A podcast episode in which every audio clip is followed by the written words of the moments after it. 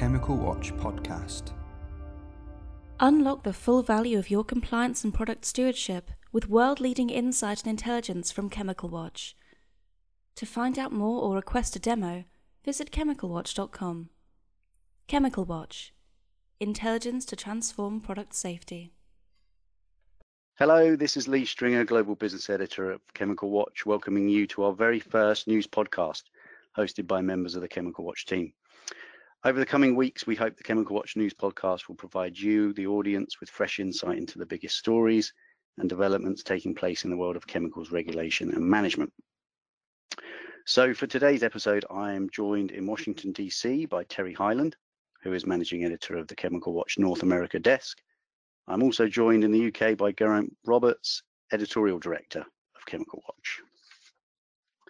We're going to focus today on two big stories which broke this week. Firstly, a call by Germany's trade bodies for a six month postponement of chemical regulatory deadlines in the wake of COVID 19. And the second is the results of the US Environmental Protection Agency's draft evaluation of perchloroethylene. So, turning first to Germany. Geraint, can I ask you to tell us a bit more about the measures the German trade bodies are asking for, uh, why they want them, and more importantly, what could be the outcome? Yeah, sure. Thanks, Lee.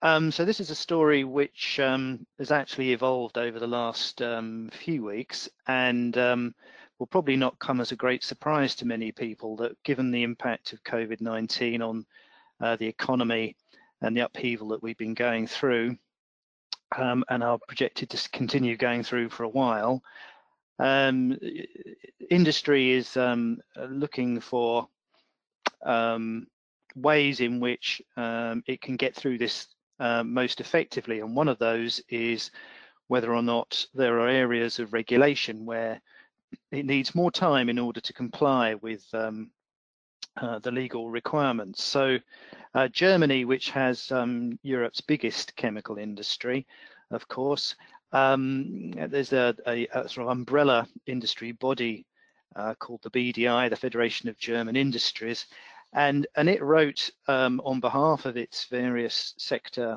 trade body members uh, to the European Chemical Agency and to uh, DG's Environment and Grow in the in the European Commission. Um, and it, it, sort of gave it a sort of shopping list really of, of regulatory deadlines um, which it said it would like to be um, postponed for a minimum period of six months, which would take us to uh, the end of September. They, they, they, sent the letter at the end of March. So um, the things that um, BDI were asking for, several were um, measures which um, industry has made clear for some time it's unhappy with. Um, in particular, um, the requirements to submit information on chemicals in products to the substances of concern in products database, which ECHA is compiling. Um, this is a major challenge in data collection for companies that make uh, complex products, in particular sectors like aerospace, automotive, machinery, engineering, and so on. Um, another um, request that they wanted um, uh, to delay the, the, the, deadline for was the inclusion of PFOA um, which is a, a, the substance actually that is the subject of the Dark Waters um, documentary that um, appeared in cinemas recently, um, to bring that under regulatory control. And um, they wanted the uh, the deadline for compliance with that put back, which um, was originally due to come into force on the 4th of July this year. The, the, the, third thing that we've known about for a while is the submission of poison center notifications for mixtures for consumer use, where there's a deadline for the 1st of January next year. Now, industry is saying all these three things were hard enough anyway, but COVID-19 um, has made them even tougher. And the reason that BDI gave is that it said that staff that um, would be working on uh, you know, producing the necessary information for these deadlines um, is being given additional tasks and being diverted to dealing with um, new tasks which are related to the COVID-19 crisis without being specific as to what those tasks might be. Now, um, before I mention the other things that BDI is asking for, I should just say at this point that Chemical Watch, um, where we are not really hearing from our readers um, that uh, people in regulatory compliance are being um, asked to stop doing their regular day-to-day -day jobs and, and spend a lot of time uh, dealing with COVID-19. Certainly, people are having to perhaps provide, information to colleagues on areas like um, advice on which hand sanitizers or disinfectants a company may need to buy in, um, but nothing nothing significant. So um, that doesn't quite square with what with what we're hearing so far, um, and nor does this message uh, chime particularly with what CEFIC, the um, European chemical industry trade body, is saying, where they've said um, very recently that uh, they actually are not calling for any blanket delays. They're advising their members to contact ECHA or the Commission, um, you know, on a sort of case-by-case -case basis if they come across any issues, um, such as finding it difficult to get test uh, data from labs. Um, you know, some labs may have had to close or cannot get the samples they need for, for doing the testing. Um, these kind of issues, uh, you know, that are are going to crop up uh, on a case by case basis for sure. Um, but going back to what BDI has asked for, so I mentioned three things already. Uh, the SCIP database, PFOA, and poison center notifications. Um, the surprising thing, perhaps, is the um, it's also asked for delays to uh, seven other um, areas of chemical regulation, and these are all for um, consultation deadlines or calls for calls for evidence, and they pretty much cover every major part of REACH um, and the CLP regulations. So things like consultations on restrictions or on the addition of substances to the REACH authorization list or uh, consultations on the identification of substances of very high concern. Um, and that I think may have raised um, the odd eyebrow. Now, they um, when they, they they they had a reply, of course, from from ECHA, um, and ECHA explained to BDI that um, why it has a bit of it has a bit of wiggle room, but it's not um, always uh, it doesn't have the power to uh, respond in the way BDI would like if it did think it was uh, merited. So in a lot of uh, these cases, the uh, the legislation um, sets a, a, kind of timeline uh, with hard deadlines, and ECHA doesn't have the power to change those. Those can't be changed unless the primary legislation um, is amended by a proposal from the Commission and passed by the Council and Parliament. So that's you know not a not a simple, quick process. However, within these timelines, ECHA does have the scope to um, uh, extend deadlines for particular um, requests for information and that kind of thing. So it might be able to change things from 30 days to 60 days, for example. Um, and, and ECHA has said that it will review the situation going forward and um, and consider what it might do. Um, so yeah, those are the main things. Um, yeah, and and we've in in looking into this story, um, we were particularly interested in um, the the views of the chemical industry, um, partly because of the, the the CEFIC position, which was which was different, that it doesn't want a blanket uh, delay. Um, so one of uh, BDI's member organisations is VCI, which is the German Chemical Industry uh, Association, and and and yes, they you know they've said yes, they they they back the BDI um, call, and they would like to see um, a six-month delay in all these areas. Um, we've also spoken to a couple of uh, German chemical companies um, just to see what they uh, think about this. Um, BASF um, gave us quite a nuanced um, uh, reply. Um, it, it's um, it, it, certainly doesn't. Uh, it, it, certainly does see the the SCIP database information requirements as a major challenge and and one that would be extremely difficult. You know, regardless of COVID nineteen.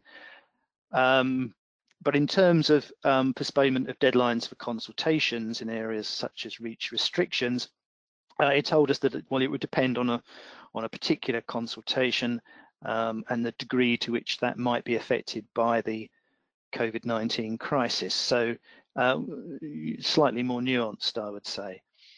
And the other point that I would just like to make is, you know, coming back, Lee, to your question about uh, what could the outcome be on in, in all of this. Um, that's that's not clear at this stage. The uh, the commission um, hasn't made a public statement um, on its its uh, stance on whether or not uh, a, a wide-ranging uh, delay policy should be brought in on these chemical uh, legislation deadlines.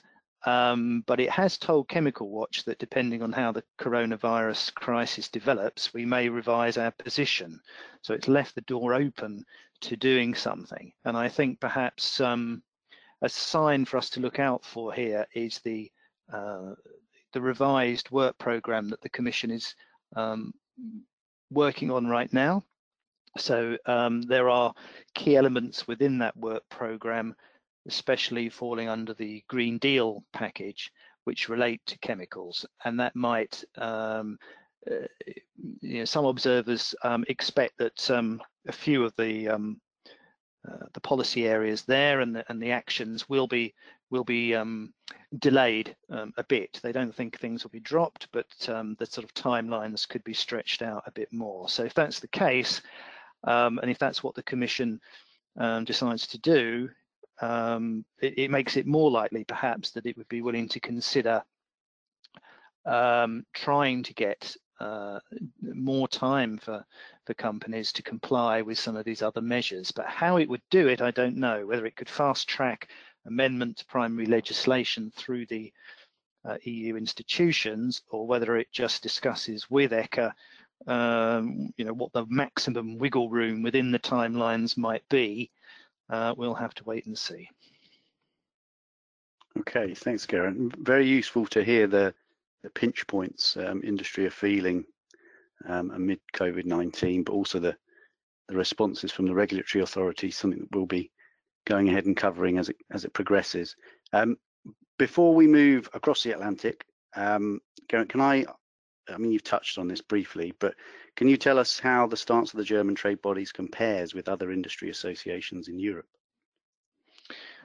Well, yeah, um, I would say that to our knowledge at the moment anyway, we haven't seen other uh, countries um, making a similar um, request.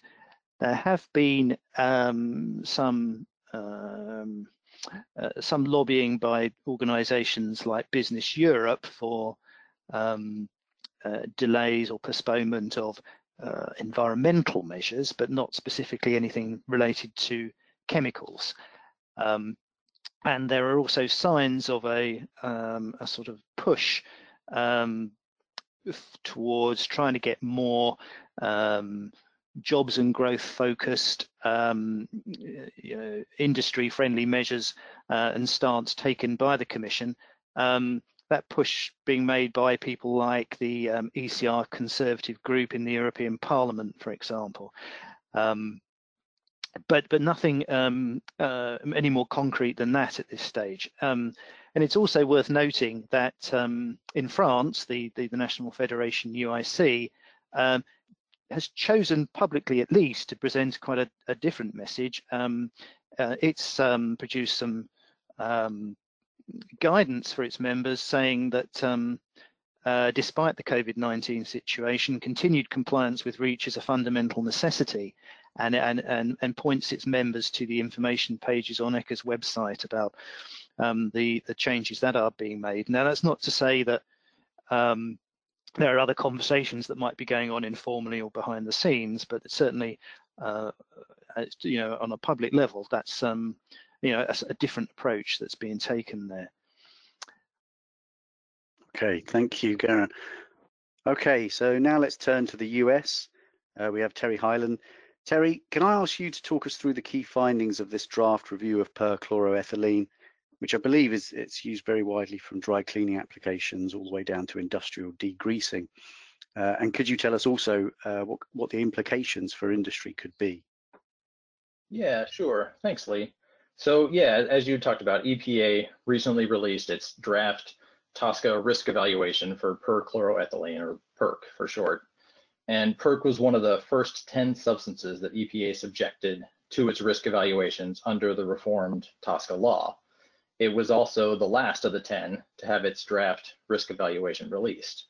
And in that evaluation, EPA identified about 60 different conditions of use or different ways that PERC is used that might present an unreasonable risk to human health or the environment. And those uses included using it as a dry cleaning solvent, as you'd mentioned, in industry as a degreaser to dissolve things like grease or oil from hard surfaces or metals, as a reactant, and in adhesives, and that includes some consumer uses, such as in arts and crafts. And the primary health effects from PERC exposure were neurological, and some studies have kind of fleshed that out a little bit, and those neurological effects can include things like dizziness, headaches, and impaired cognitive and motor functions. And then on the environment side, EPA also identified risks to some aquatic organisms. Now, of course, the question is, what does all that mean? So if these preliminary findings are then upheld in EPA's final risk evaluation, and that would come after a 60-day public comment period and a scientific peer review process, then the TSCA law requires EPA to go straight to a rulemaking process and come up with ways to mitigate those risks. So that means regulations. And TSCA also requires EPA to come out with a final rule uh, on those identified risks within two years, which is pretty fast for EPA or really any federal agency. And those regulatory requirements could be anything from simple warning labels talking about PERC's potential hazards to limitations on different uses to an outright ban on the use of PERC in certain applications. Right, thanks, Terry. Um, so some some interesting implications there, and and uh, it'll be interesting to see where it goes. Um, getting this evaluation finalized is one of a number of big deadlines coming up in June. I'm just wondering if you could shed a little light on on that. Yeah, and the short answer is there's an awful lot coming up in the next few weeks. So just sticking with PERC, in late May, you have a, that scientific peer review meeting on the draft evaluation. Towards the end of June, most likely, will be the deadline for public comments on that draft evaluation. And then on the 19th of June, the final risk evaluation for PERC is due. And the 19th is also the due date for all of the rest of those first 10 TSCA final evaluations. But EPA has said that a couple of those may slip, and PERC, as well as asbestos, may be two of those that go past the deadline, as they were the last two to see their draft risk evaluations released. But that is not all for May and June. EPA has also started the process to review the next 20 high priority substances. And EPA has put out documents that outline what the scope of evaluations will look like Comments on those draft scopes, which came out in, the, in two batches, are due on the 26th of May and also on the 8th of June, depending on the substance. And then the 27th of May, another deadline looms. That one's for companies to self-identify to the EPA that they're responsible for paying a portion of the $1.3 million fee that comes with each of the EPA initiated risk evaluations. And the month of June also represents the beginning of the reporting window for the TSCA chemical data reporting rule. Now that rule requires companies to report every four years certain information on chemicals that they produce in relatively high volumes. And of course, we can't forget PFAS. Uh, EPA is hard at work to complete a uh, significant new use rule, or SNUR, for certain long chain PFAS substances. And that rulemaking has been in the works for five years now, but it is finally due to be finalized. And that deadline or due date is the 22nd of June. So a lot going on in the in the next few weeks. Yes, absolutely. Clearly uh, heading towards a crucial point in the calendar. Thanks, Terry. Um, well, that's all we have time for today. Uh, so a big thank you to Terry and Geraint uh, for sharing their thoughts and knowledge with us today. Uh, and thank you, the audience, for listening to today's episode, our very first podcast. Uh, we hope you enjoyed the first Chemical Watch News podcast. If you would like to find out more about the topics from today's discussion, uh, head over to the Chemical Watch website at chemicalwatch.com. Uh, we hope you, you join us again for next week's Chemical Watch new, News podcast, and you can be sure not to miss it by signing up. Uh, on behalf of the Chemical Watch team, have a great week. Goodbye. Unlock the full value of your compliance and product stewardship with world leading insight and intelligence from Chemical Watch. To find out more or request a demo, visit chemicalwatch.com. Chemical Watch Intelligence to transform product safety.